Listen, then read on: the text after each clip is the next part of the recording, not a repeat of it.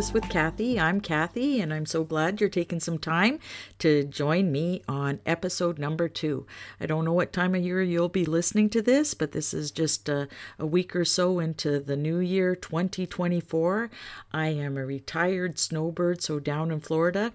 Don't know where you're listening to this. I know I have friends all the way in the Philippines and other places.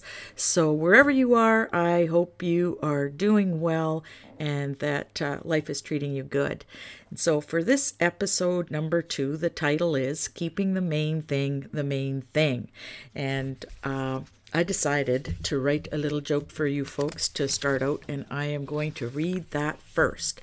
So, what does a person do who is starting a podcast about journaling and faith? The answer? Why, they start another journal, of course, to write about it. Ha ha. I hope somebody out there is laughing. I know when I told my husband he laughed. I, I'm not sure if he was laughing at me or laughing at the joke, but anyway, it is true. I did purchase another journal and I thought I need to have a journal completely dedicated to this. And so I've got it all set up. I've got 52 pages kind of marked out so I can kind of put the dates down and keep myself organized and start thinking about which entries I want to use, what times a year, and, and all of that. So Anyway, this is my uh, thought process in life, another journal. And so I wanted to share with you the very first entry in this new journal. And it goes like this Another journal, another journey. Oh, how precious, dear Lord, to know that as I travel on this road called life, you are with me. You have our whole trip together planned out. You know where the rest stops are, the outstanding scenic spots, and you even know where the roads are going to get a bit rough and possibly even dangerous. And so, in faith, I'm going to embark on this next 52 week journey, one podcast for every Monday of 2024. It was you who prompted me to take this adventure, even encouraging me with some prophetic confirmations. And so I know you have helped me prepare for what is ahead, giving me everything I will need to be successful.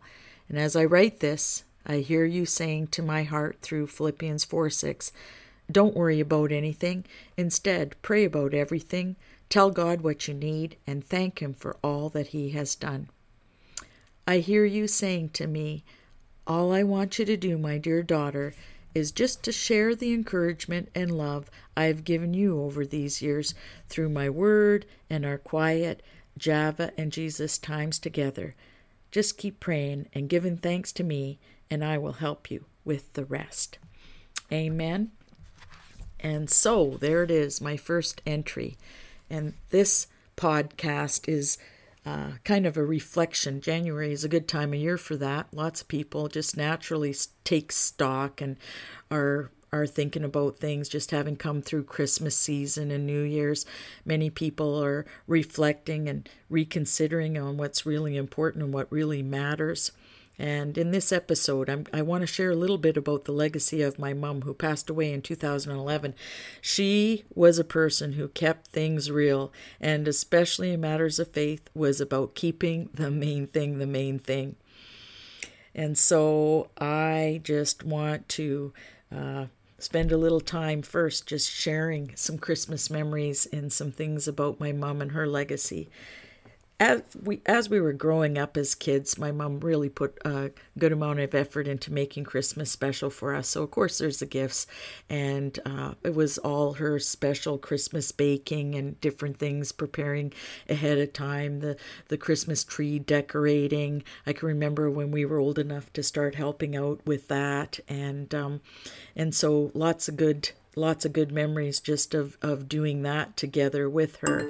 And then after we got married, uh, for the first 25 years, not much changed. We, we went back to the farm out at Acme for Christmas, and my brothers would come with their wives and their young families. All the cousins would play together, and it would be the Christmas Eve. You'd have the big ham feast, and then you would go to New New Year New oh, not New Year's, but Christmas Eve service and really just kind of get your your heart centered on what the real reason uh, of the season was. And then we would come back and we would uh, before opening gifts we'd do uh, little presentations. My mom just felt it was important to give Jesus uh, uh, uh, some attention. And so we would sing a, a, Christmas hymn or we would recite a Christmas poem about Jesus or something like that before we were allowed to open the gifts. So it was kind of an unusual thing. I don't think all families do that. I can remember even one thing when my kids were old enough where they could read, we made uh, the letters Jesus, so J E S US, and we colored something on the front, the the letter J, and then one person held up E, and and so on, and then in the back there would be something J is for joyful, or you know whatever. I can't remember what they were, but that was our little performance that uh, Christmas. Anyway, some really good memories. And of course, things changed once she passed away, and our families were all growing and starting to uh, multiply with nieces and nephews getting married and more grandkids. And so just getting harder to be all together just in an ordinary house. And so this year was was very different for us. We're down in Florida, and um, we had some very dear missionary friends of ours uh, from Haiti Arise and their whole family come over, and so that was uh, seven people, and then a few friends of the kids came, and so nine people. My husband, myself, and had a big dinner and some games, and it's just good. It's just good to celebrate Jesus. And uh, finally, then on Christmas Day, so the next day, our son and grandson came, and that was the best Christmas present ever for us to have them here for for ten days. So uh, I want to get back to my mom a little bit and the legacy of faith that she really set in my life. And from a very young age, we learned certain prayers, and they were prayers that we said before mealtime. So I'm going to say them in German, then give you a little translation, and I'm sure you're going to recognize uh, this first one. Komm, Herr Jesus, sei unser Gast und segne alles, was du uns beschert hast. Amen. And so you might have picked it up. Come, Lord Jesus. Come, Herr Jesus. And so it's come, Lord Jesus, be my guest, and may this food to our bodies be blessed. Maybe some of you've said that prayer before before a meal time. So that was the first one we learned as children, and I am not joking when I say we said that before every meal. It was just what we did. And then, as we got a little older, my mom uh, taught us another prayer in German, and I'm going to say it for you now. Wie freilich sind wir aufgewacht, wie haben wir geschlafen zu sanft die Nacht. Hab Dank, du Vater im Himmel dein, dass du es wollen bei uns sein. Behüte uns auf diesen Tag, dass uns kein Leid geschehen mag. Amen. And so I'm assuming that there are quite a few of you out there that don't speak German. And so I'm going to give you a little translation of that one. And it's something like this How joyfully we have woken up, how we have slept soundly through the night. I thank you, Father in heaven mine, that you have wanted to stay by my side. Watch over us on this day that no harm will come our way. Now, the English version doesn't rhyme quite as nicely and have that lilt and flow as the German version, but the context context is is all there. And and honestly, if I think about it, the main things are all covered.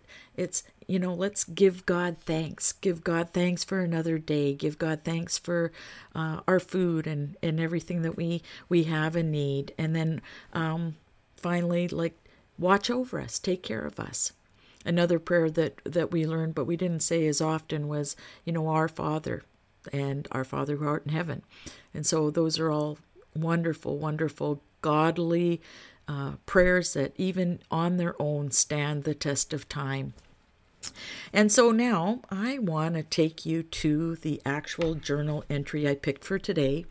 And it is found in Mark 12 28 through 34. As I mentioned in our last episode, I'm reading from the message translation, so not a great one if you're trying to establish doctrine, but it is a very easy listening one if you're just trying to get the flow and the feel of the the story. And so the other thing that I want to do to help with that is just set the scene a little bit for you. So picture the temple in Jerusalem, the ancient temple. So these were made of stone. They were vast, they were huge, they were cavernous, tall ceilings, and there were all kinds of uh, alcoves off to the side. And um, this is where Jesus was teaching. He was teaching in the temple. And so the problem was the religious scholars, the the Sadducees and, and all of these folks that thought they were the important ones, they didn't like that Jesus was the new guy coming in there and getting the attention that they thought should be there. So when Jesus was teaching, they thought, well, we're just going to kind of step in here and see if we can stumble them up with some questions. It's almost kind of like the reporters coming in trying to make somebody stumble uh, and and make an un, uh, narrow in a commentary or or something like that. Anyway, so now we've got the scene kind of set in our mind. Let's go to Mark 12, 28 to 34. Maybe you've opened up your Bible already to that, and I'm going to start reading. Verse 28 One of the religious scholars came up, hearing the lively exchanges and questions and answers, and seeing how sharp Jesus was in his answers, he put in his own question which is most important of all the commandments? Jesus said, The first in importance is, Now listen, Israel, Lord your God is one. So love the Lord God with all your passion and prayer and intelligence and energy. And here is the second love others as you love yourself. There is no other commandment that ranks with these. The religious scholar, responded, Oh, a wonderful answer, teacher, so lucid and accurate. That God is one, and there is no other, and loving Him with all passion and intelligence and energy, and loving others as well as yourself, why, that's better than all offerings and sacrifices put together. when Jesus realized how insightful he was, he said, Well, you're almost there, right on the border of God's kingdom. After that, no one else dared ask a question. and the reading is done. I can just picture this religious scholar kind of thinking that he had bested Jesus and and he was, you know, saying what he was saying and then Jesus kind of almost in a mocking way says, "I think you're almost there." Oh gosh. Anyway, let's go and just look at this a little bit. Uh most important commandment you know, he starts by saying, Listen, Israel. So, in other words, hey, people, listen up. The Lord God is one. And so, uh, you know, we can see what he's saying. It is kind of pointing to the Trinity, uh, the Father, Son, and Holy Spirit. They're one, and yet they're three which is kind of an interesting thought for for some people. They're they're separate, but not uh, um, separable. if that's a word. So love the Lord your God with all your passion and prayer and intelligence. The, the second one is love others as you love yourself. And so we do the best job of loving other people when we've made peace with our own selves and peace with God about our uh, sinful past and and it's really important that we do that we we can only love others as as good as we can love ourselves and so we need to have a healthy mindset about about ourselves and um, that's going to help us love others better. So when i was thinking about commandments what it made me think of is where did these come from? And really if you look at the ten commandments they are uh, what these two commandments are condensed from. So, the Ten Commandments, for some of you, if you've never read them, are found in Exodus 20, and I'm going to read them here for you. Number one, you shall have no other gods before me. Number two, you shall not make any idols or worship anything but me. Number three, You shall not use my name in vain. Number four, remember the Sabbath and keep it holy. And I'm going to stop there. Those first four commandments are all about us and God. And that's what this first part of this reading was about. Love the Lord your God with all your passion. So it kind of sums up those first four commandments. I'm going to go on now. Commandment five honor your father and mother. Number six, you shall not murder. Number seven, you shall not commit adultery. Number eight, you shall not steal. Number nine, you shall not give false testimony. And number 10, you shall not covet. So honor your father and mother. Interestingly enough, if you read read in the full verse there, it's the one and only verse that comes with a promise, and it says, "If you honor your father and mother, it will go well with you." So it's it's important that we do that. Then uh, you shall not murder. That's pretty self-explanatory. Commit adultery. You know we're supposed to be uh, keeping our vows. The vows are wedding vows.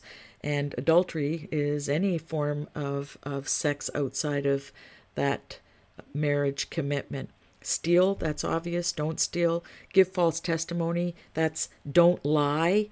And covet is you know basically be jealous or wanting what somebody else has and so when you look at from 5 through 10, what what do those tell us? They tell us how we're supposed to treat other people.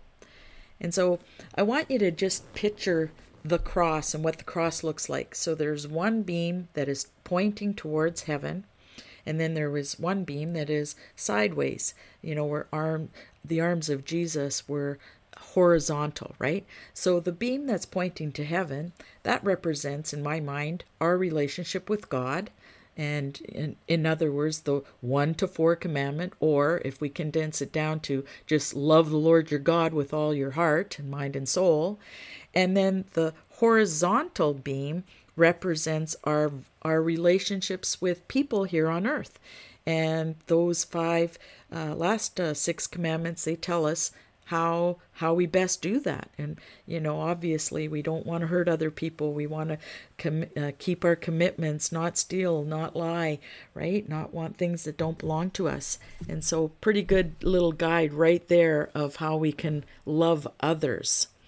And so i just uh, started thinking about the Ten Commandments. My mom had the Ten Commandments on on the fridge, and she would say things like, "Well, I don't know the whole Bible, but I know the Ten Commandments, and if I stick to that, uh, I'm I'm keeping the main thing, the main thing, basically, right?"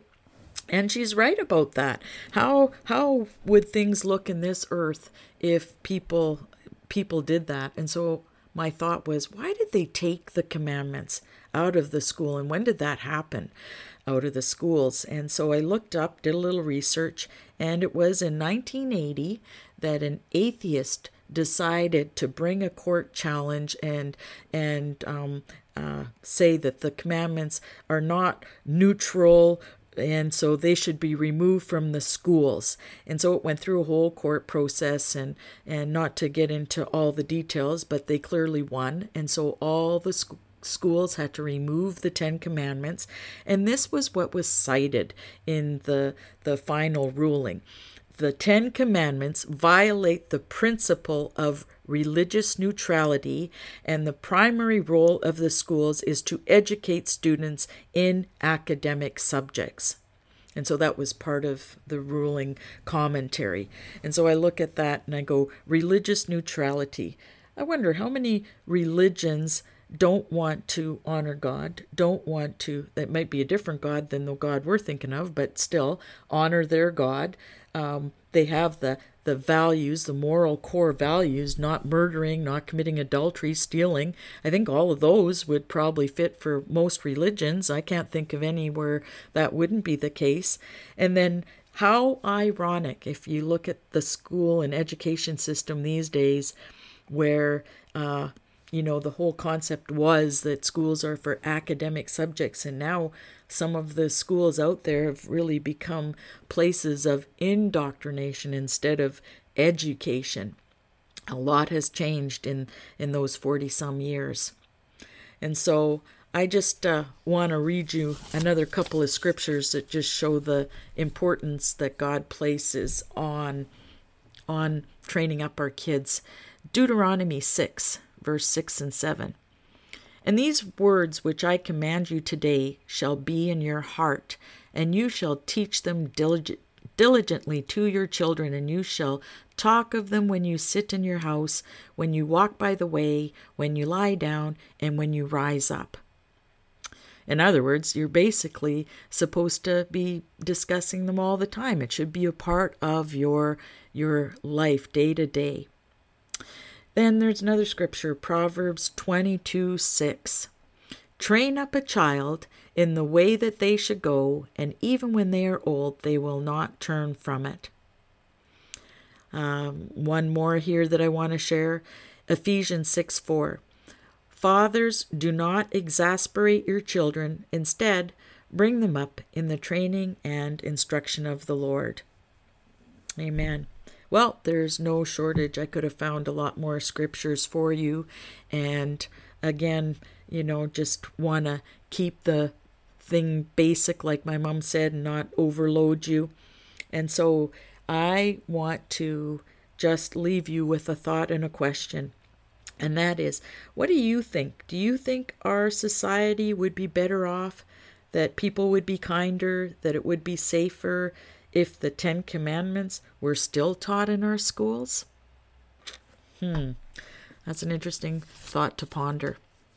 All right, so now to end our time together, I am going to read the prayer that I wrote after that portion of Scripture. It goes like this Lord, it is very clear in your word that you want to be number one in our lives and that as a result of that, we should love people. This world would be a completely different place if everyone taught their children this and practiced your Ten Commandments. To me, it would be a good description of what heaven might be like people loving and worshiping you with all their passion, intelligence, and energy, and then loving everybody else as themselves. There would be no murder, adultery, theft, lying, or jealousy. So today, Lord, I say, I want to love you with all my heart and treat others the way I want to be treated. May it be my legacy and example to my children and others. Amen. And so I just want to thank you for sharing the last 20 minutes or so uh, listening to my thoughts. I hope they've encouraged you and given you something to ponder for this week. I am so grateful for this opportunity, and I just want to uh, encourage you all to just spend a little extra time seeking the Lord. Make Him first, make Him the main thing. And I look forward to our next opportunity to be together next week. Uh, amen, and bless you all. Finally, thanks for listening. I hope you take a moment and just hit your notification buttons and subscribe, all that jazz. I can be found on most social media platforms Spotify, Facebook, Apple Podcasts, Amazon, and I was on Instagram, but unfortunately they have removed my account. Apparently, I do not meet their community standards. So we'll be checking into that. But hope you'll tune in again next Monday. And thanks again for listening. Bye bye.